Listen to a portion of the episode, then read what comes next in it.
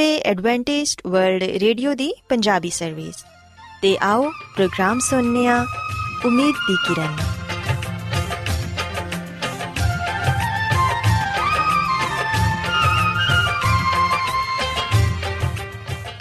ਸਾਥਿਓ, ਮੈਂ ਤੁਹਾਡੀ ਮੇਜ਼ਬਾਨ ਫਰਾਜ਼ ਸਲੀਮ ਪ੍ਰੋਗਰਾਮ ਉਮੀਦ ਦੀ ਕਿਰਨ ਦੇ ਨਾਲ ਤੁਹਾਡੀ ਖidmat 'ਚ ਹਾਜ਼ਰ ਹਾਂ। ਮੇਰੇ ਵੱਲੋਂ ਪ੍ਰੋਗਰਾਮ ਸੁਣਨ ਵਾਲੇ ਸਾਰੇ ਸਾਥੀਆਂ ਨੂੰ ਮੇਰਾ ਪਿਆਰ ਭਰਾ ਸਲਾਮ, ਕਬੂਲ ਹੋਏ।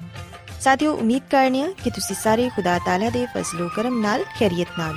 ਤੇ ਸਾਡੀ ਇਹ ਦੁਆ ਹੈ ਕਿ ਤੁਸੀਂ ਸਦਾ ਖੁਸ਼ ਰਹੋ ਸਲਾਮਤ ਰਹੋ ਤੇ ਖੁਦਾ ਤਾਲਾ ਤੁਹਾਨੂੰ ਆਪਣੀਆਂ ਬਹੁਤ ਸਾਰੀਆਂ ਬਰਕਤਾਂ ਨਾਲ ਨਵਾਜ਼ਣ ਸਾਥਿਓ ਇਸ ਤੋਂ ਪਹਿਲਾਂ ਕਿ ਅੱਜ ਦੇ ਪ੍ਰੋਗਰਾਮ ਨੂੰ ਸ਼ੁਰੂ ਕੀਤਾ ਜਾਏ ਮੈਂ ਚਾਹਾਂਗੀ ਕਿ ਸਭ ਤੋਂ ਪਹਿਲੇ ਤੁਸੀਂ ਪ੍ਰੋਗਰਾਮ ਦੀ ਤਫਸੀਲ ਸੁਣ ਲਵੋ ਤੇ ਅੱਜ ਦੇ ਪ੍ਰੋਗਰਾਮ ਦੀ ਤਫਸੀਲ ਕੁਝ ਇਸ ਤਰ੍ਹਾਂ ਹੈ ਕਿ ਪ੍ਰੋਗਰਾਮ ਦਾ ਆਗਾਜ਼ ਇੱਕ ਗੀਤ ਨਾਲ ਹੋਏਗਾ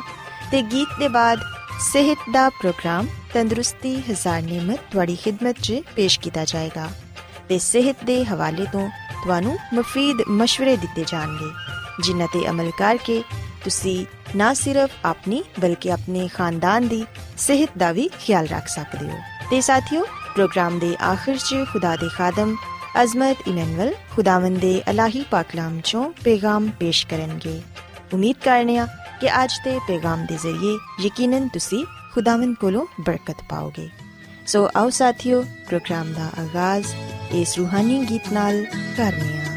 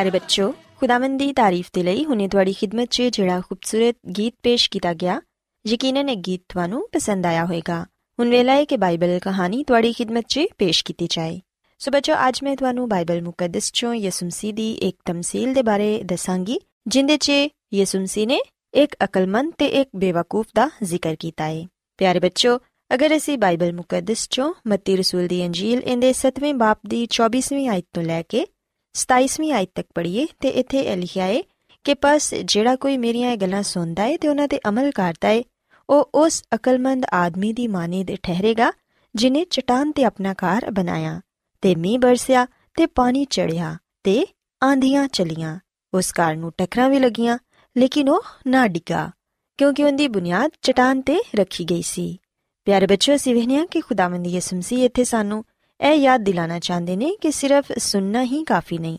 ਬਲਕਿ ਉਹਨਾਂ ਗੱਲਾਂ ਨੂੰ ਜਿਹੜੀਆਂ ਮੈਂ ਬਿਆਨ ਕਰਨਾ ਵਾਂ,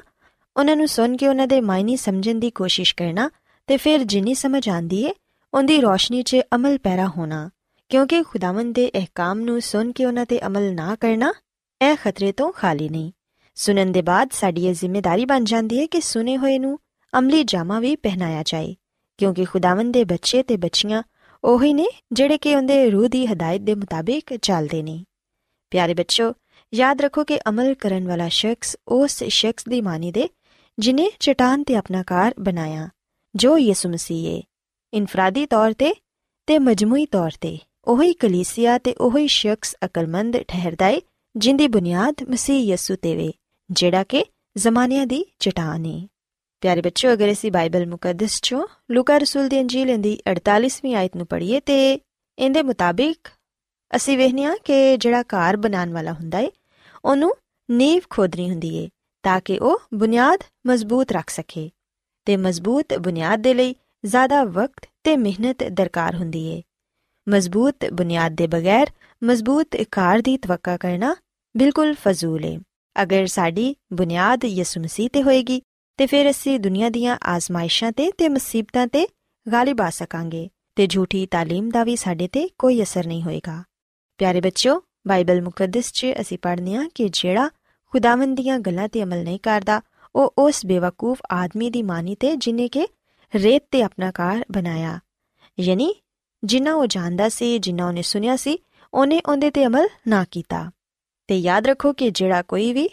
ਖੁਦਾਵੰਦ ਦੀਆਂ ਇਹ ਗੱਲਾਂ ਸੁਣਦਾ ਹੈ ਤੇ ਉਹਨਾਂ ਤੇ ਅਮਲ ਨਹੀਂ ਕਰਦਾ, ਉਹ ਉਸ ਬੇਵਕੂਫ ਆਦਮੀ ਦੀ ਮਾਨਿਦ ਠਹਿਰੇਗਾ ਜਿਨੇ ਕਿ ਆਪਣਾ ਘਰ ਰੇਤ ਤੇ ਬਣਾਇਆ ਤੇ ਮੀਂਹ ਬਰਸਿਆ ਤੇ ਪਾਣੀ ਚੜਿਆ ਤੇ ਆਂਧੀਆਂ ਚਲੀਆਂ ਤੇ ਉਸ ਘਰ ਨੂੰ ਸਦਮਾ ਪਹੁੰਚਿਆ ਤੇ ਉਹ ਡਿੱਗ ਗਿਆ ਤੇ ਫੇਰ ਬਿਲਕੁਲ ਬਰਬਾਦ ਹੋ ਗਿਆ। ਪਿਆਰੇ ਬੱਚੋ, ਇਹ ਸ਼ਖਸ ਉਹਨਾਂ ਲੋਕਾਂ ਨੂੰ ਜ਼ਾਹਿਰ ਕਰਦਾ ਹੈ ਜਿਹੜੇ ਕਿ ਖੁਸ਼ਖਬਰੀ ਦੇ ਕਲਾਮ ਤੇ ਅਮਲ ਨਹੀਂ ਕਰਦੇ, ਬਲਕਿ ਆਪਣੇ ਨੇਕ ਕੰਮਾਂ ਤੇ ਆਪਣੇ ਨਜ਼ਰੀਆਤ ਤੇ ਭਰੋਸਾ ਕਰਦੇ ਨੇ। ਐਸੇ ਲੋਕਾਂ ਦੇ ਲਈ ਨਜਾਤ ਪਾਣ ਜਾਂ ਨਾ ਪਾਣ ਦੇ ਲਈ ਹਕਮਤ ਤੇ ਹਮਾਕਤ ਦੋਨਾਂ ਦਾ ਬਹੁਤ ਅਮਲ ਦਖਲ ਹੈ ਸੋ ਇਸ ਲਈ ਮਹਿਜ਼ ਖੁਦਾ ਦੇ ਕਲਾਮ ਨੂੰ ਸੁਨਣਾ ਹੀ ਕਾਫੀ ਨਹੀਂ ਬਲਕਿ ਉਹਦੇ ਤੇ ਅਮਲ ਵੀ ਕਰਨਾ ਹੈ ਅਗਰ ਅਸੀਂ ਇਹ ਚਾਹਨੀਆ ਕਿ ਅਸੀਂ ਇਮਤਿਹਾਨ 'ਚ ਪੂਰੇ ਉਤਰੀਏ ਤੇ ਇਸ ਦੁਨੀਆ ਦੀਆਂ ਆਜ਼ਮਾਇਸ਼ਾਂ ਤੇ ਮੁਸੀਬਤਾਂ ਦਾ ਮੁਕਾਬਲਾ ਕਰੀਏ ਤੇ ਫਿਰ ਸਾਨੂੰ ਹਕਮਤ ਦਾ ਚੁਣਾਵ ਕਰਨਾ ਹੋਏਗਾ। ਸਾਨੂੰ ਖੁਦਾਵੰਦ ਦੇ ਪਾਕ ਨਿਵਿਸ਼ਤਿਆਂ ਤੋਂ ਵਾਕਿਫ ਹੋਣਾ ਹੋਏਗਾ ਤਾਂ ਕਿ ਉਹ ਮਸੀਹ ਤੇ ਈਮਾਨ ਲਿਆਨ ਨਾਲ ਨਜਾਤ ਹਾਸਿਲ ਕਰਨ ਤੇ ਖੁਦਾਵੰਦ ਉਹਨਾਂ ਨੂੰ ਦਨਾਈ ਵੀ ਬਖਸ਼ ਸਕੇ। ਤੇ ਇਹ ਦਨਾਈ ਸਿਰਫ ਸਾਨੂੰ ਖੁਦਾਵੰਦ ਦੇ ਪਾਕ ਕਲਾਮ ਦੇ ਸੁਨਨ ਤੇ ਉਹਦੇ ਤੇ ਅਮਲ ਕਰਨ ਨਾਲ ਹੀ ਹਾਸਿਲ ਹੁੰਦੀ ਏ। ਪਿਆਰੇ ਬੱਚੋ, ਸਾਨੂੰ ਇਹ ਚਾਹੀਦਾ ਹੈ ਕਿ ਅਸੀਂ ਆਪਣੇ ਲਈ ਇੱਕ ਅੱਛੀ ਬੁਨਿਆਦ ਕਾਇਮ ਕਰੀਏ ਤਾਂ ਕਿ ਹਕੀਕੀ ਜ਼ਿੰਦਗੀ ਤੇ ਕਬਜ਼ਾ ਕਰ ਸਕੀਏ। ਕਲਾਮੇ ਮੁਕੱਦਸ ਨੂੰ ਮੁਸਲਸਲ ਸੁਣਦੇ ਰਹਿਣਾ ਤੇ ਉਹਨੂੰ ਮੰਨਣਾ ਅੱਛੀ ਬੁਨਿਆਦ ਮੁਹੱਈਆ ਕਰਦਾ ਏ। ਇਸ ਤਰ੍ਹਾਂ ਇਨਸਾਨ ਦਾ ਇੱਕ ਅੱਛਾ ਤੇ ਮਜ਼ਬੂਤ ਚਾਲ-ਚਲਨ ਬਣਦਾ ਏ, ਜਿੰਦੇ ਤੇ ਦੁਨੀਆ ਦੇ ਤੂਫਾਨ ਅਸਰੰਦਾਜ਼ ਨਹੀਂ ਹੁੰਦੇ। ਪਿਆਰੇ ਬੱਚੋ ਯਾਦ ਰੱਖੋ ਕਿ ਮਸੀਹ ਯਸੂ ਅਬਦੀ ਚਟਾਨੀ ਜਦੋਂ ਤੱਕ ਅਸੀਂ ਉਹਨਾਂ ਦੇ ਕੋਲ ਨਹੀਂ ਆਂਦੇ ਬਾਕੀ तमाम ਬੁਨਿਆਦਾਂ ਬੇਬੁਨਿਆਦ ਨੇ ਯਾਨੀ ਕਿ ਰੇਤ ਤੇ ਰੱਖੀਆਂ ਹੋਈਆਂ ਸਾਬਿਤ ਹੋਣਗੀਆਂ ਇਨਸਾਨੀ ਚਾਲ ਚਲਨ ਜਾਂ ਸਿਰਤ ਵੀ ਇਮਾਰਤ ਦੀ ਤਰ੍ਹਾਂ ਆਇਸਤਾ ਆਇਸਤਾ ਤਾਮੀਰ ਹੁੰਦੀ ਏ ਸੋ ਇਸ ਲਈ ਸਾਨੂੰ ਆਪਣਾ ਚਾਲ ਚਲਨ ਵੀ ਹਰ ਰੋਜ਼ ਤਾਮੀਰ ਕਰਨਾ ਚਾਹੀਦਾ ਏ ਜਿਸ ਤਰ੍ਹਾਂ ਇਮਾਰਤ ਨੂੰ ਆਂਧੀ بارش ਤੇ ਤੂਫਾਨ ਦਾ ਸਾਹਮਣਾ ਕਰਨਾ ਹੁੰਦਾ ਹੈ ਇਸੇ ਤਰ੍ਹਾਂ ਸਾਡੇ ਚਾਲ ਚਲਨ ਦਾ ਵੀ ਇਮਤਿਹਾਨ ਹੋਏਗਾ ਅਗਰ ਸਾਡੀ ਸਿਰਤ ਆਜ਼ਮਾਇਸ਼ਾਂ ਦੇ ਮੁਕਾਬਲੇ 'ਚ ਕਾਇਮ ਨਾ ਰਹਿ ਸਕੇ ਤੇ ਸਾਡੀ ਬੁਨਿਆਦ ਰੇਤ ਤੇ ਰੱਖੀ ਹੋਈ ਏ ਜਿਹੜੀ ਕਿ ਬਿਲਾਖਿਰ ਖਤਰਨਾਕ ਸਾਬਿਤ ਹੋਏਗੀ ਤੇ ਐਸੀ ਬੁਨਿਆਦ ਕਿਸੇ ਵੀ ਵਕਤ ਧੋਖਾ ਦੇ ਜਾਏਗੀ ਸੋ ਇਸ ਲਈ ਸਾਨੂੰ ਇਹ ਚਾਹੀਦਾ ਹੈ ਕਿ ਅਸੀਂ ਯਿਸੂ ਮਸੀਹ ਤੇ ਈਮਾਨ ਰੱਖੀਏ ਕਿਉਂਕਿ ਉਹੀ ਸਾਡੀ ਅਬਦੀ ਚਟਾਨ ਹੈ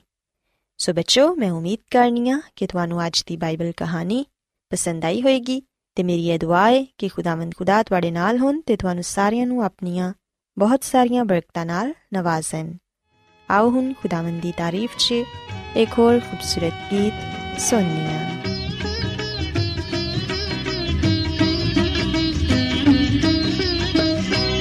ਤੁਸੀਂ ਗਾਓ ਸਨਾ ਗਾਓ ਸਨਾ।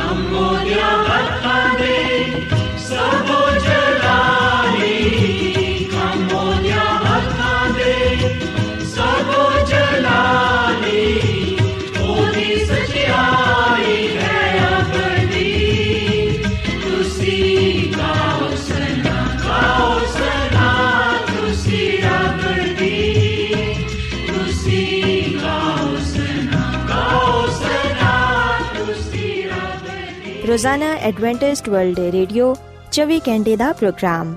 ਜਨੂਬੀ ਏਸ਼ੀਆ ਦੇ ਲਈ ਪੰਜਾਬੀ, ਉਰਦੂ, ਅੰਗਰੇਜ਼ੀ, ਸਿੰਧੀ ਤੇ ਦੂਜੀਆਂ ਬਹੁਤ ਸਾਰੀਆਂ ਜ਼ੁਬਾਨਾਂ ਵਿੱਚ ਨਸ਼ਰ ਕਰਦਾ ਹੈ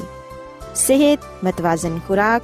تعلیم ਖਾਨਦਾਨੀ ਜ਼ਿੰਦਗੀ ਤੇ ਬਾਈਬਲ ਮੁਕੱਦਸ ਨੂੰ ਸਮਝਣ ਦੇ ਲਈ ਐਡਵੈਂਟਿਸਟ ਵਰਲਡ ਰੇਡੀਓ ਜ਼ਰੂਰ ਸੁਨੋ سامعین بائبل مقدس کی تعلیمات کو मज़ीद सीखने के लिए। या अगर आपका कोई सवाल हो तो आप हमसे व्हाट्सएप के ज़रिए इस नंबर पर रबता कर सकते हैं। हमारा व्हाट्सएप नंबर है सिफर सिफर नौ दो तीन एक सिफर एक सात छ सात नौ छ दो। नंबर एक बार फिर नोट कर लें, zero zero nine two 3101767962 Adventist world radio ਵੱਲੋਂ ਪ੍ਰੋਗਰਾਮ ਉਮੀਦ ਦੀ ਕਿਰਨ ਨਿਸ਼ਰ ਕੀਤਾ ਜਾ ਰਿਹਾ ਹੈ ਹੁਣ ਵੇਲੇ ਹੈ ਕਿ ਅਸੀਂ ਖੁਦਾ ਦੇ ਪਾਕ ਕਲਾਮ ਚੋਂ ਪੇਗਾਮ ਸੁਣੀਏ। ਤੇ ਅੱਜ ਤੁਹਾਡੇ ਲਈ ਪੇਗਾਮ ਖੁਦਾ ਦੇ ਖਾਦਮ ਅਜ਼ਮਤ ਇਮਨੁਅਲ ਪੇਸ਼ ਕਰਨਗੇ। ਤੇ ਆਓ ਆਪਣੇ ਦਿਲਾਂ ਨੂੰ ਤਿਆਰ ਕਰੀਏ ਤੇ ਖੁਦਾ ਦੇ ਕਲਾਮ ਨੂੰ ਸੁਣੀਏ। ਖੁਦਾਵੰਦ ਯਿਸੂ ਮਸੀਹ ਦੇ ਨਾਮ ਵਿੱਚ ਸਾਰੇ ਸਾਥੀਆਂ ਨੂੰ ਸਲਾਮ। ਸਾਥਿਓ, ਹੁਣ ਵੇਲੇ ਕਿ ਅਸੀਂ ਖੁਦਾਵੰਦ ਦੇ ਕਲਾਮ ਨੂੰ ਸੁਣੀਏ, ਅੱਜ ਅਸੀਂ ਮੁਕਾਸ਼ਵਾ ਦੀ ਕਿਤਾਬ ਚੋਂ ਇਸ ਗੱਲ ਨੂੰ ਸਿੱਖਾਂਗੇ ਕਿ ਰੂਹਾਨੀ ਤਾਕਤ ਕਿਵੇਂ ਪਾਈ ਜਾ ਸਕਦੀ। ਰੂਹਾਨੀ ਜ਼ਿੰਦਗੀ ਵਿੱਚ ਮਜ਼ਬੂਤ ਹੋਣ ਦੇ ਲਈ, ਰੂਹਾਨੀ ਜ਼ਿੰਦਗੀ ਵਿੱਚ ਅੱਗੇ ਵਧਣ ਦੇ ਲਈ ਸਾਨੂੰ ਕੀ ਕੁਝ ਕਰਨ ਦੀ ਲੋੜ ਹੈ ਮਸੀਹ ਵਿੱਚ ਮੇਰੇ ਸਾਥੀਓ 2000 ਸਾਲ ਪਹਿਲੋਂ ਦੀ ਗੱਲ ਹੈ ਕਿ ਯੂਨਾਨ ਦੇ ਸਾਹਿਲ ਤੇ ਇੱਕ ਬਹੁਤ ਪੁਰਾਣਾ ਜਜ਼ੀਰਾ ਸੀ ਤੇ ਉਸ ਜਜ਼ੀਰੇ ਦਾ ਨਾਮ ਪਤਮਸ ਸੀ। ਤੇ ਖੁਦਾ ਦਾ ਕਲਾਮ ਸਾਨੂੰ ਇਹ ਗੱਲ ਦੱਸਦਾ ਹੈ ਕਿ ਪਤਮਸ ਦਾ ਜਜ਼ੀਰਾ ਹੀ ਸੀ ਜਿੱਥੇ ਯਹੋਨਾ ਰਸੂਲ ਨੂੰ ਰੋਇਆ ਮਿਲੀ, ਜਿਹਨੂੰ ਅਸੀਂ ਮੁਕਾਸ਼ਵਾ ਦੀ ਕਿਤਾਬ ਕਹਿੰਦੇ ਆ ਯਹੋਨਾ ਰਸੂਲ ਯਿਸੂ ਮਸੀਹ ਦੇ 12 ਸ਼ਾਗਿਰਦਾਂ ਚੋਂ ਸੀ ਤੇ ਦੱਸਿਆ ਜਾਂਦਾ ਹੈ ਕਿ ਯਹੋਨਾ ਰਸੂਲ ਉਹ ਆਖਰੀ ਸ਼ਾਗਿਰਦ ਸੀ, ਜਿਹੜਾ ਕਿ ਬੁੱਢਾ ਹੋ ਕੇ ਫੌਤ ਹੋਇਆ। ਇਹ ਗੱਲ ਸੱਚ ਹੈ ਕਿ ਯਿਸੂ ਮਸੀਹ ਦੀ ਮੁਨਾਦੀ ਕਰਨ ਦੀ ਵਜ੍ਹਾ ਤੋਂ ਯਹੋਨਾ ਰਸੂਲ ਨੂੰ ਪਤਮਸ ਦੇ ਜਜ਼ੀਰੇ ਤੇ ਕਲਿਆ ਗਿਆ, ਤਾਂ ਕਿ ਉਹ ਉੱਥੇ ਰਵੇ ਤੇ ਕੈਦੀ ਬਣ ਕੇ ਰਵੇ। ਪਰ ਸਾਥੀਓ, ਮਸੀਹ ਯਿਸੂ ਇਸ ਜਜ਼ੀਰੇ ਤੇ ਯਹੋਨਾ ਰਸੂਲ ਤੇ ਜ਼ਾਹਿਰ ਹੋਇਆ। ਖੁਦਾ ਦਾ ਕਲਾਮ ਸਾਨੂੰ ਦੱਸਦਾ ਹੈ ਕਿ ਰੂਮੀ ਹਕੂਮਤ ਨੇ ਮਸੀਹਾਂ ਤੇ ਬੜਾ ਜ਼ੁਲਮ ਸਿਤਮ ਕੀਤਾ। ਰੂਮੀ ਹਕੂਮਤ ਨੇ ਯਰੂਸ਼ਲਮ ਨੂੰ ਜਲਾ ਦਿੱਤਾ, ਯਰੂਸ਼ਲਮ ਦੀ ਹੈਕਲ ਨੂੰ ਜਲਾ ਦਿੱਤਾ ਔਰ ਫਿਰ ਰੂਮੀ ਹਕੂਮਤ ਨੇ ਹੀ ਇਹ ਇਲਜ਼ਾਮ ਲਗਾਇਆ ਕਿ ਯਰੂਸ਼ਲਮ ਨੂੰ ਜਾਂ ਯਰੂਸ਼ਲਮ ਦੀ ਹੈਕਲ ਨੂੰ ਅੱਗ ਲਗਾਉਣ ਵਾਲੇ ਮਸੀਹੀ ਨੇ ਤੇ ਯਹੂਦੀਆਂ ਨੇ ਰੂਮੀ ਹਕੂਮਤ ਦੇ ਨਾਲ ਮਿਲ ਕੇ ਮਸੀਹਾਂ ਤੇ ਜ਼ੁਲਮ ਤੇ ਤਸ਼ੱਦਦ ਕੀਤਾ, ਉਹਨਾਂ ਨੂੰ ਕਤਲ ਕੀਤਾ, ਉਹਨਾਂ ਨੂੰ ਮਾਰਿਆ। ਸੋ ਰੂਮੀ ਹਕੂਮਤ ਤੇ ਯਹੂਦੀ ਲੋਕ ਮਸੀਹਾਂ ਤੋਂ ਸਖਤ ਨਫ਼ਰਤ ਕਰਨ ਲੱਗੇ। ਇਹੀ ਵਜ੍ਹਾ ਸੀ ਕਿ ਯਹੋਨਾ ਰਸੂਲ ਨੂੰ ਜ਼ੰਜੀਰਾਂ ਦੇ ਨਾਲ ਬੰਨ ਕੇ ਪਤਮਸ ਦੇ ਜਜ਼ੀਰੇ ਤੇ ਪਹੁੰਚਾਇਆ ਗਿਆ। ਪਰ ਅਸੀਂ ਵਿਖਨੇ ਆ ਕਿ ਯਹੋਨਾ ਰਸੂਲ ਮਸੀਹ ਯਿਸੂ ਦੇ ਨਾਲ ਵਫਾਦਾਰ ਰਿਹਾ ਤੇ ਜਾਨ ਦੇਣ ਤੱਕ ਮਸੀਹ ਯਿਸੂ ਦੇ ਨਾਲ ਵਫਾਦਾਰ ਰਿਹਾ। ਮਸੀਹ ਵਿੱਚ ਮੇਰੇ ਸਾਥੀਓ, ਯਹੋਨਾ ਰਸੂਲ ਯਿਸੂ ਮਸੀਹ ਤੇ ਬੜਾ ਪੱਕਾ ਈਮਾਨ ਰੱਖਦਾ ਸੀ। ਯਹੋਨਾ ਰਸੂਲ ਨੇ ਖੁਦ ਇਸ ਗੱਲ ਨੂੰ ਵੇਖਿਆ ਸੀ ਕਿ ਯਿਸੂ ਮਸੀਹ ਅੰਨਿਆਂ ਨੂੰ ਰੋਸ਼ਨੀ ਬਖਸ਼ਦਾ ਹੈ। ਲੰਗੜਿਆਂ ਨੂੰ ਚਲਾਉਂਦਾ ਹੈ, ਮੁਰਦਿਆਂ ਨੂੰ ਜ਼ਿੰਦਾ ਕਰਦਾ ਹੈ। ਉਹ ਹਰ ਤਰ੍ਹਾਂ ਦੇ ਬਿਮਾਰ ਸ਼ਖਸ ਨੂੰ ਸ਼ਿਫਾ ਦਿੰਦਾ ਹੈ। ਸੋ ਯਹੋਨਾ ਰਸੂਲ ਨੇ ਖੁਦ ਇਸ ਗੱਲ ਨੂੰ ਵੇਖਿਆ ਸੀ ਕਿ ਯਿਸੂ ਮਸੀਹ ਬਦਰੂਆਂ ਨੂੰ ਆਪਣੇ ਹੁਕਮ ਨਾਲ ਇਨਸਾਨੀ ਜ਼ਿੰਦਗੀਆਂ ਚੋਂ ਬਾਹਰ ਕੱਢਦਾ ਹੈ। ਸੋ ਮਸੀਹ ਵਿੱਚ ਮੇਰੇ ਸਾਥੀਓ, ਬੇਸ਼ੱਕ ਯਹੋਨਾ ਰਸੂਲ ਨੂੰ ਅਜ਼ੀਅਤ ਦਿੱਤੀ ਗਈ, ਉਹਨੂੰ ਧਮਕਾਇਆ ਗਿਆ, ਉਹਨੂੰ ਕੈਦ ਵਿੱਚ ਰੱਖਿਆ ਗਿਆ, ਪਰ ਅਸੀਂ ਵਿਖਨੇ ਕਿ ਖੁਦਾ ਦਾ ਕਲਾਮ ਸਾਨੂੰ ਦੱਸਦਾ ਹੈ ਕਿ ਯਹੋਨਾ ਰਸੂਲ ਯਿਸੂ ਮਸੀਹ ਦੇ ਨਾਲ ਵਫਾਦਾਰ। ਫਿਰ ਅਸੀਂ ਖੁਦਾਵੰਦ ਦੇ ਕਲਾਮ ਵਿੱਚ ਇਹ ਵੀ ਗੱਲ ਪੜ੍ਹਨੇ ਆ ਕਿ ਯਹੋਨਾ ਰਸੂਲ ਨੇ ਹਰ ਕਦਮ ਤੇ, ਹਰ ਜਗ੍ਹਾ ਤੇ ਇਮਾਨਦਾਰੀ, ਵਫਾਦਾਰੀ ਵਿਖਾਈ। ਸੋ ਮਸੀਹ ਵਿੱਚ ਮੇਰੇ ਸਾਥੀਓ, ਅੱਜ ਦਾ ਜਿਹੜਾ ਕਲਾਮ ਹੈ ਇਹ ਬਾਈਬਲ ਮੁਕੱਦਸ ਚੋਂ ਮੇਰੇ ਲਈ ਤੇ ਤੁਹਾਡੇ ਲਈ ਹੈ ਅਗਰ ਇਹ ਕਲਾਮ ਬਾਈਬਲ ਵਿੱਚ ਹੈ ਵੇ ਤੇ ਮੈਂ ਇਹਦੇ ਤੇ ਯਕੀਨ ਕਰਨਾ ਅਗਰ ਇਹ ਬਾਈਬਲ ਵਿੱਚ ਨਹੀਂ ਹੈ ਤੇ ਫਿਰ ਇਹ ਮੇਰੇ ਲਈ ਨਹੀਂ ਹੈ ਤੁਸੀਂ ਵੀ ਇਹ ਗੱਲ ਕਹਿ ਸਕਦੇ ਹੋ ਮੇਰੇ ਸਾਥੀਓ ਕਿ ਅਗਰ ਇਹ ਬਾਈਬਲ ਮੁਕੱਦਸ ਵਿੱਚ ਹੈ ਵੇ ਤੇ ਮੇਰੇ ਲਈ ਹੈ ਪਰ ਅਗਰ ਇਹ ਬਾਈਬਲ ਮੁਕੱਦਸ ਵਿੱਚ ਨਹੀਂ ਹੈ ਤੇ ਫਿਰ ਇਹ ਮੇਰੇ ਲਈ ਨਹੀਂ ਹੈ ਮੁਕਾਸ਼ਵਾ ਦੀ ਕਿਤਾਬ ਦੇ ਪਹਿਲੇ ਬਾਬ ਦੀ 9ਵੀਂ ਅਧ ਵਿੱਚ ਲਿਖਿਆ ਹੋਇਆ ਹੈ ਕਿ ਮੈਂ ਯਹੋਨਾ, ਜਿਹੜਾ ਤੁਹਾਡਾ ਭਰਾ ਤੇ ਯਿਸੂ ਦੀ ਮੁਸੀਬਤ ਤੇ ਬਾਦਸ਼ਾਹੀ ਤੇ ਸਬਰ ਵਿੱਚ ਤੁਹਾਡਾ ਸ਼ਰੀਕ ਖੁਦਾ ਦੇ ਕਲਾਮ ਤੇ ਯਿਸੂ ਦੀ ਗਵਾਹੀ ਦੇਣ ਦੀ ਵਜ੍ਹਾ ਤੋਂ ਮੈਂ ਉਸ ਟਾਪੂ ਵਿੱਚ ਸਾਂ, ਜਿਹੜਾ ਪਤਮਸ ਕਹਿਲਾਂਦਾ ਹੈ। ਮਸੀਹ ਵਿੱਚ ਮੇਰੇ ਸਾਥੀਓ ਯਹੋਨਾ ਰਸੂਲ ਇਸ ਗੱਲ ਨੂੰ ਬਿਆਨ ਕਰਦਾ ਹੈ ਕਿ ਅਗਰ ਮੈਂ ਪਤਮਸ ਦੇ ਟਾਪੂ ਯਾਨੀ ਜਜ਼ੀਰੇ ਤੇ ਸਾਂ ਤੇ ਉਹਦੀ ਵਜ੍ਹਾ ਇਹ ਸੀ ਕਿ ਮੈਂ ਯਿਸੂ ਦਾ ਨਾਮ ਲੈ ਕੇ ਮੁਨਾਦੀ ਕਰਦਾ ਸਾਂ। ਮੈਂ ਯਿਸੂ ਦੀ ਗਵਾਹੀ ਦਿੰਦਾ ਸਾਂ। ਮੈਂ ਲੋਕਾਂ ਦੇ ਨਾਲ ਯਿਸੂ ਮਸੀਹ ਦੀ ਗੱਲਬਾਤ ਕਰਦਾ ਸਾਂ। ਮੈਂ ਲੋਕਾਂ ਨੂੰ ਯਿਸੂ ਮਸੀਹ ਦੇ ਬਾਰੇ ਦੱਸਦਾ ਸਾਂ। ਮੇਰਾ ਉੱਠਣਾ, ਮੇਰੀ ਹਰ ਗੱਲਬਾਤ ਮਸੀਹ ਯਿਸੂ ਦੇ ਨਾਂ ਤੋਂ ਸੀ। ਫਿਰ ਮਜ਼ੀਦ ਯਹੋਨਾ ਰਸੂਲ ਮੁਕਾਸ਼ਵਾ ਦੀ ਕਿਤਾਬ ਦੇ ਪਹਿਲੇ ਬਾਬ ਦੀ 17ਵੀਂ ਤੇ 18ਵੀਂ ਆਇਤ ਵਿੱਚ ਇਹ ਗੱਲ ਕਹਿੰਦਾ ਹੈ ਕਿ ਜਦੋਂ ਮੈਂ ਉਹਨੂੰ ਵੇਖਿਆ ਤੇ ਮੈਂ ਉਹਦੇ ਪੈਰਾਂ ਵਿੱਚ ਡਿੱਗ ਪਿਆ, ਪਰ ਉਹਨੇ ਮੈਨੂੰ ਆਪਣੇ ਸੱਜੇ ਹੱਥ ਨਾਲ ਛੂਇਆ ਤੇ ਮੈਨੂੰ ਕਿਹਾ ਕਿ ਖੌਫ ਨਾ ਕਰ, ਮੈਂ ਅਵਲ ਤੇ ਆਖਰਾ ਮੈਂ ਜ਼ਿੰਦਾ ਵਾਂ, ਮੈਂ ਮਰ ਗਿਆ ਸਾਂ ਤੇ ਵੇਖ ਅਬਦੁਲ ਆਬਾਦ ਜ਼ਿੰਦਾ ਰਵਾਂਗਾ। ਮੌਤ ਤੇ ਆਲਮੇ ਰਵਾ ਦੀ ਕੁੰਜੀਆਂ ਮੇਰੇ ਕੋਲ ਸੋ ਮਸੀਹ ਵਿੱਚ ਮੇਰੇ ਸਾਥੀਓ, ਮੌਤ ਤੇ ਕਬਰ ਦੀਆਂ ਕੁੰਜੀਆਂ ਯਿਸੂ ਮਸੀਹ ਦੇ ਕੋਲ ਨੇ ਕਿਉਂਕਿ ਯਿਸੂ ਮਸੀਹ ਮੁਰਦਿਆਂ ਚੋਂ ਜੀ ਉਠਿਆ ਉਹਨੇ ਮੌਤ ਤੇ ਕਬਰ ਤੇ ਫਤਹ ਪਾਈ ਸੋ ਇਸ ਲਈ ਸਾਥੀਓ ਯਿਸੂ ਮਸੀਹ ਮੁਰਦਿਆਂ ਚੋਂ ਜੀ ਉਠਿਆ ਹੈ ਇਸ ਲਈ ਉਹ ਇਨਸਾਨਾਂ ਤੋਂ ਵੱਧ ਕੇ ਵੇ ਉਹ ਅਲਾਹੀ ਹੈ ਅਲਾਹੀ ਜ਼ਾਤ ਹੈ ਯਿਸੂ ਮਸੀਹ ਮੁਰਦਿਆਂ ਚੋਂ ਜੀ ਉਠਿਆ ਤੇ ਉਹ ਕਬਰ ਤੇ ਇਖਤਿਆਰ ਰੱਖਦਾ ਹੈ ਸੋ ਯਿਸੂ ਮਸੀਹ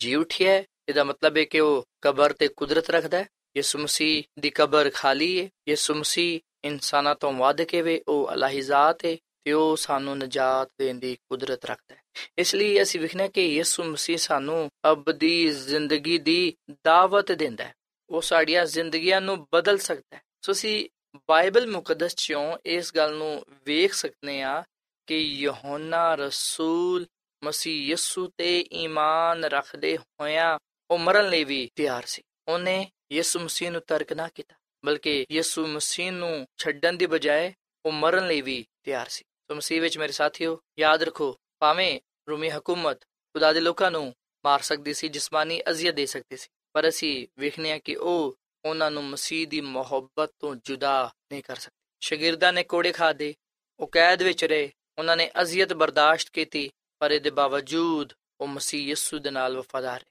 ਬਹੁਤ ਸਾਰੇ ਸ਼ਾਗਿਰਦਾਂ ਨੂੰ ਤੇ ਜਲਾ ਦਿੱਤਾ ਗਿਆ ਉਹਨਾਂ ਨੂੰ ਚੀਰਿਆ ਗਿਆ ਸ਼ੇਰਾਂ ਦੇ ਅੱਗੇ ਪਾਇਆ ਗਿਆ ਪਰ ਉਹਨਾਂ ਨੇ ਯਿਸੂ ਮਸੀਹ ਦੇ ਨਾਮ ਦਾ ਇਨਕਾਰ ਨਾ ਕੀਤਾ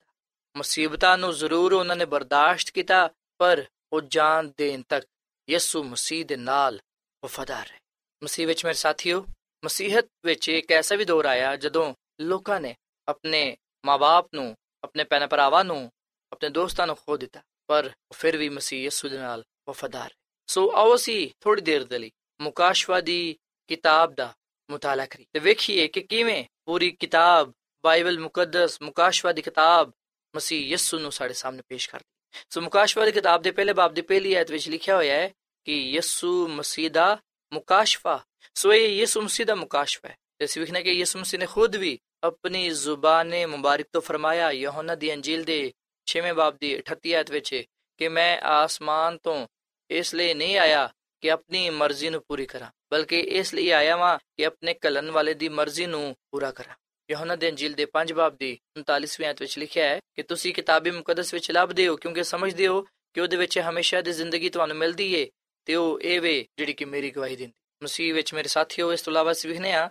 ਬਾਈਬਲ ਮੁਕੱਦਸ ਦਾ ਪੁਰਾਣਾ ਅਹਿਦਨਾਮਾ ਵੀ ਯਿਸੂ ਮਸੀਹ ਦੀ ਸ਼ਹਾਦਤ ਦਿੰਦਾ ਹੈ। ਸੋ ਪੇਸ਼ਨ ਗੋਇਆ ਨੇ ਸਾਬਤ ਕੀਤਾ ਹੈ ਕਿ ਯਿਸੂ ਮਸੀਹ ਅਲਾਹੀ ਹੈ ਤੁਸੀਂ ਬਾਈਬਲ ਮੁਕੱਦਸ ਦਾ ਪੁਰਾਣਾ ਅਹਿਦਨਾਮਾ ਪੜ੍ਹ ਲਓ, ਤੁਹਾਨੂੰ ਪਤਾ ਚੱਲੇਗਾ ਕਿ ਬਾਈਬਲ ਮੁਕੱਦਸ ਦੇ ਪੁਰਾਣੇ ਅਹਿਦਨਾਮੇ ਵਿੱਚ ਯਿਸੂ ਮਸੀਹ ਦੀ ਪਦਾਇਸ਼ ਦੇ ਬਾਰੇ, ਯਿਸੂ ਮਸੀਹ ਦੀ ਖਿਦਮਤ ਦੇ ਬਾਰੇ, ਉਹਦੀ ਮੌਤ ਦੇ ਬਾਰੇ, ਇਥੋਂ ਤੱਕ ਕਿ ਉਹਦੇ ਜੀਵਨ ਦੇ ਬਾਰੇ, ਪਹਿਲੂ ਤੋਂ ਹੀ ਪੇਸ਼ਨ ਗੋਇਆ ਪਾਇਆ ਜਾਂਦੇ ਹਨ ਮਿਕਾ ਦੀ ਕਿਤਾਬ ਦੇ 5ਵੇਂ ਬਾਬ ਦੀ 2 ਆਇਤ ਵਿੱਚ ਅਸੀਂ ਯਿਸੂ ਮਸੀਹ ਦੀ ਪਦਾਇਸ਼ ਦਾ ਜ਼ਿਕਰ ਪਾਣੇ, ਕਿ ਯਿਸੂ ਮਸੀਹ ਬੈਤਲਹਮ ਵਿੱਚ ਪੈਦਾ ਹੋਏਗਾ। ਔਰ ਫਿਰ ਅਸੀਂ ਵੇਖਣਾ ਕਿ ਯਿਸੂ ਮਸੀਹ ਨੇ ਨਾਸਰਤ ਵਿੱਚ ਪਰਵਰਿਸ਼ ਪਾਈ, ਯਿਸੂ ਮਸੀਹ ਨੇ ਯਰੂਸ਼ਲਮ ਵਿੱਚ ਖੁਦਾ ਦੇ ਕਲਾਮ ਨੂੰ ਦੂਜਿਆਂ ਦੇ ਨਾਲ ਵੰਡਿਆ। ਅਸੀਂ ਯਿਸੂ ਮਸੀਹ ਦੀ ਪਦਾਇਸ਼ ਦੇ ਬਾਰੇ ਅੱਛੀ ਤਰ੍ਹਾਂ ਜਾਣਦੇ ਹਾਂ ਕਿ ਯਿਸੂ ਮਸੀਹ ਕੁਮਾਰੀ ਤੋਂ ਪੈਦਾ ਹੋਏ, ਤੇ ਇਹ ਪੇਸ਼ਨ ਗੋਈ ਪਹਿਲੂ ਤੋਂ ਹੀ ਪਾਈ ਜਾਂਦੀ ਸੀ ਯਸਾਇਆ ਨਬੀ ਦੀ ਕਿਤਾਬ ਦੇ 7ਵੇਂ ਬਾਬ ਦੀ 14ਵੀਂ ਆਇਤ ਵਿੱਚ ਕਿ ਖੁਦਾ ਆਪ ਤੁਹਾਨੂੰ ਨਿਸ਼ਾਨ ਬਖਸ਼ੇਗਾ। ਵੇਖੋ, ਇੱਕ ਕੁਮਾਰੀ ਹਮਲਾ ਹੋਏਗੀ ਤੇ ਬੇਟਾ ਜਨੇਗੀ ਤੇ ਉਹ ਉਹਦਾ ਨਾਂ ਇਮਾਨੁਅਲ ਰੱਖੇਗੀ।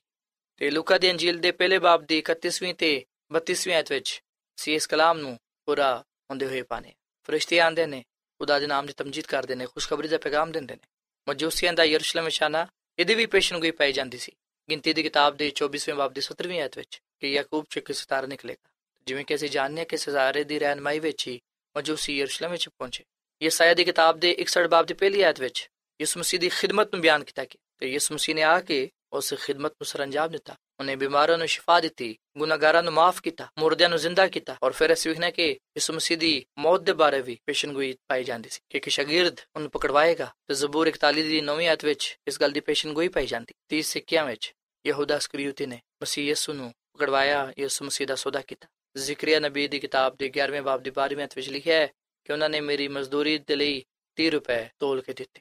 ਸੋ ਜਿਹੜੇ ਜਿਹੜੇ ਪੇਸ਼ਨ ਗੋਇਆ ਯਿਸੂ ਮਸੀਹ ਦੀ ਬਾਬਤ ਕਿਤੇ ਗਿਆ ਸਨ, ਉਹ ਠੀਕ ਠੀਕ ਪੂਰੀਆਂ ਹੋਈਆਂ। ਸੋ ਮਸੀਹ ਵਿੱਚ ਮੇਰੇ ਸਾਥੀਓ, ਯਿਸੂ ਮਸੀਹ ਦੀ ਸਲੀਬ, ਇਹਦੀ ਵੀ ਬਾਈਬਲ ਮੁਕੱਦਸ ਦੇ ਪੁਰਾਣੇ ਅਧਨਾਮੇ ਵਿੱਚ ਪੇਸ਼ਨ ਗੋਈ ਪਾਈ ਜਾਂਦੀ ਹੈ। ਯਸਾਇਆ ਨਬੀ ਦੀ ਕਿਤਾਬ ਦੇ 50ਵੇਂ ਬਾਬ ਵਿੱਚ ਇਹ ਗੱਲ ਬਿਆਨ ਕੀਤੀ ਗਈ ਹੈ ਕਿ ਯਿਸੂ ਮਸੀਹ ਦੀ ਦਾੜੀ ਨੂੰ ਨੋਚਿਆ ਗਿਆ, ਉਹਨੂੰ ਰਸਵਾ ਕੀਤਾ ਗਿਆ, ਉਹਨੂੰ ਮਾਰਿਆ ਗਿਆ ਉਹਦੇ ਤੇ ਥੁੱਕਿਆ ਗਿਆ, ਕੰਡੀਆਂ ਦਾ ਤਾਜ ਉਹਦੇ ਤੇ ਪਾਇਆ ਗਿਆ, ਉਹਨੂੰ ਕੋੜੇ ਮਾਰੇ ਗਏ, ਉਹਦੇ ਤੇ ਝੂਠੇ ਇਲਜ਼ਾਮ ਲਗਾਏ ਗਏ, ਉਹਦੇ ਹੱਥਾਂ ਪੈਰਾਂ ਤੇ ਕੀ ਲਗਾਏ ਗਏ, ਉਹਨੂੰ ਸਲੀਬ ਤੇ ਮਸਲੂਬ ਕੀਤਾ ਗਿਆ। ਜ਼ਬੂਰ 22 ਦੀ 16ਵੀਂ ਆਇਤ ਵਿੱਚ ਲਿਖਿਆ ਹੈ ਕਿ ਉਹ ਮੇਰੇ ਹੱਥਾਂ ਤੇ ਪੈਰਾਂ ਤੇ ਜ਼ਖਮ ਲਗਾਣ ਯਾਨੀ ਕਿ ਇੱਥੇ ਇਹ ਗੱਲ ਬਿਆਨ ਕੀਤੀ ਗਈ ਹੈ ਕਿ ਯਿਸੂ ਮਸੀਹ ਦੇ ਹੱਥਾਂ ਪੈਰਾਂ ਨੂੰ ਛੇਦਿਆ ਜਾਏਗਾ। ਮਸੀਹ ਵਿੱਚ ਮੇਰੇ ਸਾਥੀਓ 150 ਕਬਲੇ ਮਸੀਹ ਤੋਂ ਲੈ ਕੇ 320 ਈਸਵੀ ਤੱਕ ਮਸਲੂਬੀਅਤ ਦਾ ਰਵਾਜ ਸੀ। ਸੋ ਯਿਸੂ ਮਸੀਹ ਸਲੀਬ ਤੇ ਮਸਲੂਬ ਹੋਇਆ ਤੇ ਯਾਦ ਰੱਖਿਆ ਜੇ ਕਿ ਕਲਵਰੀ ਦੀ ਸਲੀਬ ਤੇ ਮਸਲੂਬ ਹੋਣ ਵਾਲਾ ਮਸੀਹ ਯਿਸੂ ਸਿਰਫ ਇੱਕ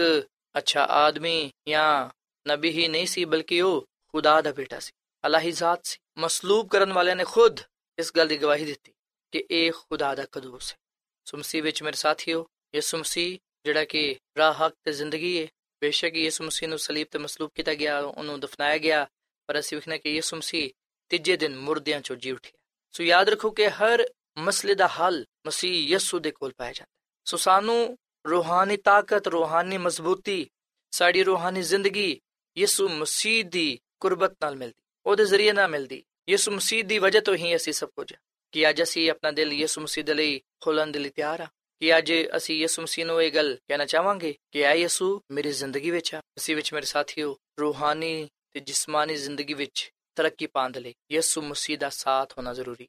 ਯਿਸੂ ਮਸੀਹ ਦੇ ਬਗੈਰ ਅਸੀਂ ਕੁਝ ਵੀ ਨਹੀਂ ਕਰ ਸਕਦੇ। ਰੂਹਾਨੀ ਜ਼ਿੰਦਗੀ ਯਿਸੂ ਮਸੀਹ ਦੀ ਵਜ੍ਹਾ ਤੋਂ ਹੀ ਮੁਮਕਿਨ ਹੈ। ਸੋ ਯਿਸੂ ਮਸੀਹ ਹੀ ਸਭ ਕੁਝ ਹੈ। ਉਹਦੇ ਬਗੈਰ ਅਸੀਂ ਕੁਝ ਵੀ ਨਹੀਂ। ਸੋ ਆਓ ਅਸੀਂ ਰੂਹਾਨੀ ਜ਼ਿੰਦਗੀ ਨੂੰ ਮਜ਼ਬੂਤ ਕਰਨ ਵਾਸਤੇ, ਰੂਹਾਨੀ ਜ਼ਿੰਦਗੀ ਵਿੱਚ ਤਰੱਕੀ ਪਾਉਣ ਵਾਸਤੇ, ਆਪਣੇ ਕਰਦਾਰ ਤੋਂ ਖੁਦਾ ਦੇ ਜਲਾਲ ਨੂੰ ਜ਼ਾਹਿਰ ਕਰਨ ਵਾਸਤੇ ਮਸੀਹ ਯਿਸੂ ਨੂੰ ਆਪਣਾ ਨਜਾਤ ਰਹਿੰਦਾ ਕਬੂਲ ਕਰੀਏ। ਕਿਉਂਕਿ ਪਾਕ ਕਲਾਮ ਵਿੱਚ ਲਿਖਿਆ ਹੈ ਕਿ ਜਿਹੜਾ ਕੋਈ ਵੀ ਯਿਸੂ ਮਸੀਹ ਤੇ ਈਮਾਨ ਲਿਆਏਗਾ ਉਹ ਹਲਾਕ ਨਹੀਂ ਹੋਏਗਾ, ਬਲਕਿ ਉਹ ਹਮੇਸ਼ਾ ਦੀ ਜ਼ਿੰਦਗੀ ਨੂੰ ਪਾਏਗਾ। ਆਵਾਜ਼ ਅਸੀਂ ਆਪਣੇ ਦਿਲਾਂ ਨੂੰ ਯਿਸੂ ਮਸੀਹ ਦੇ ਲਈ ਖੋਲੀਏ, ਤਾਂ ਕਿ ਯਿਸੂ ਮਸੀਹ ਸਾਡੇ ਦਿਲਾਂ ਵਿੱਚ ਆਏ, ਸਾਡੇ ਗੁਨਾਹਾਂ ਨੂੰ ਮਾਫ ਫਰਮਾਏ, ਸਾਡੇ ਦਿਲਾਂ ਨੂੰ ਪਾਕ ਸਾਫ਼ ਕਰੇ ਤੇ ਸਾਨੂੰ ਆਪਣੇ ਜਲਾਲ ਦੇ ਲਈ, ਆਪਣੇ ਨਾਮ ਦੇ ਲਈ, ਕਲਾਮ ਦੇ ਲਈ ਇਸਤੇਮਾਲ ਕਰੇ। ਉਹ ਅੱਜ ਸਾਡੇ ਦਿਲਾਂ ਦਾ ਦਰਵਾਜ਼ਾ ਖਟਖਟਾਉਂਦੇ ਪਏ ਨੇ। ਆਓ ਅਸੀਂ ਆਪਣੇ ਦਿਲਾਂ ਨੂੰ ਖੋਲੀਏ ਤੇ ਉਹਨੂੰ ਆਪਣੇ ਦਿਲਾਂ ਵਿੱਚ ਆਉਣ ਦੀ ਦਾਵਤ ਦਈਏ ਤੇ ਉਹਨੂੰ ਇਹ ਗੱਲ ਕਹੀਏ ਕਿ ਆ ਯਿਸੂ, ਤੂੰ ਮੇਰੇ ਦਿਲ ਵਿੱਚ ਆ ਤੇ ਹਮੇਸ਼ਾ ਹਮੇਸ਼ਾ ਦੇ ਲਈ ਮੇਰੇ ਨਾਲ ਰਹਿ। ਮੈਂ ਤੇਰੇ ਨਾਲ ਰਹਿਣਾ ਚਾਹੁੰਦਾ।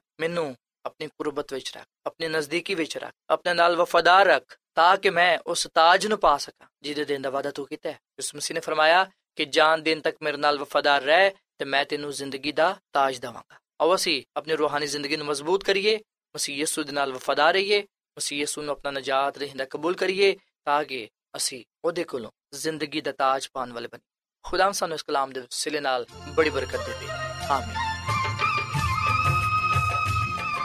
ਸਾਥਿਓ ਐਡਵੈਂਟਿਸਟ ਵਰਲਡ ਰੇਡੀਓ ਵੱਲੋਂ ਪ੍ਰੋਗਰਾਮ ਉਮੀਦ ਦੀ ਕਿਰਨ ਨਸ਼ਰ ਕੀਤਾ ਜਾ ਰਿਹਾ ਸੀ। ਉਮੀਦ ਕਰਨੇ ਆ ਕਿ ਅੱਜ ਦਾ ਪ੍ਰੋਗਰਾਮ ਯਕੀਨਨ ਤੁਹਾਨੂੰ ਪਸੰਦ ਆਇਆ ਹੋਵੇਗਾ। ਸਾਥਿਓ ਬਾਈਬਲ ਮੁਕੱਦਸ ਦੀ ਸੱਚਾਈਆਂ ਨੂੰ ਮਜ਼ੀਦ ਸਿੱਖਣ ਦੇ ਲਈ ਤੁਸੀਂ ਸਾਡੇ ਨਾਲ WhatsApp ਦੇ ਜ਼ਰੀਏ ਵੀ rabta ਕਰ ਸਕਦੇ ਹੋ। ਸਾਡਾ WhatsApp ਨੰਬਰ ਹੈ 0092 ਤਿੰਨ ਇੱਕ ਸਿਫਰ, ਇੱਕ ਸੱਤ, ਛੇ ਸੱਤ, ਨੌ, ਛੇ ਦੋ।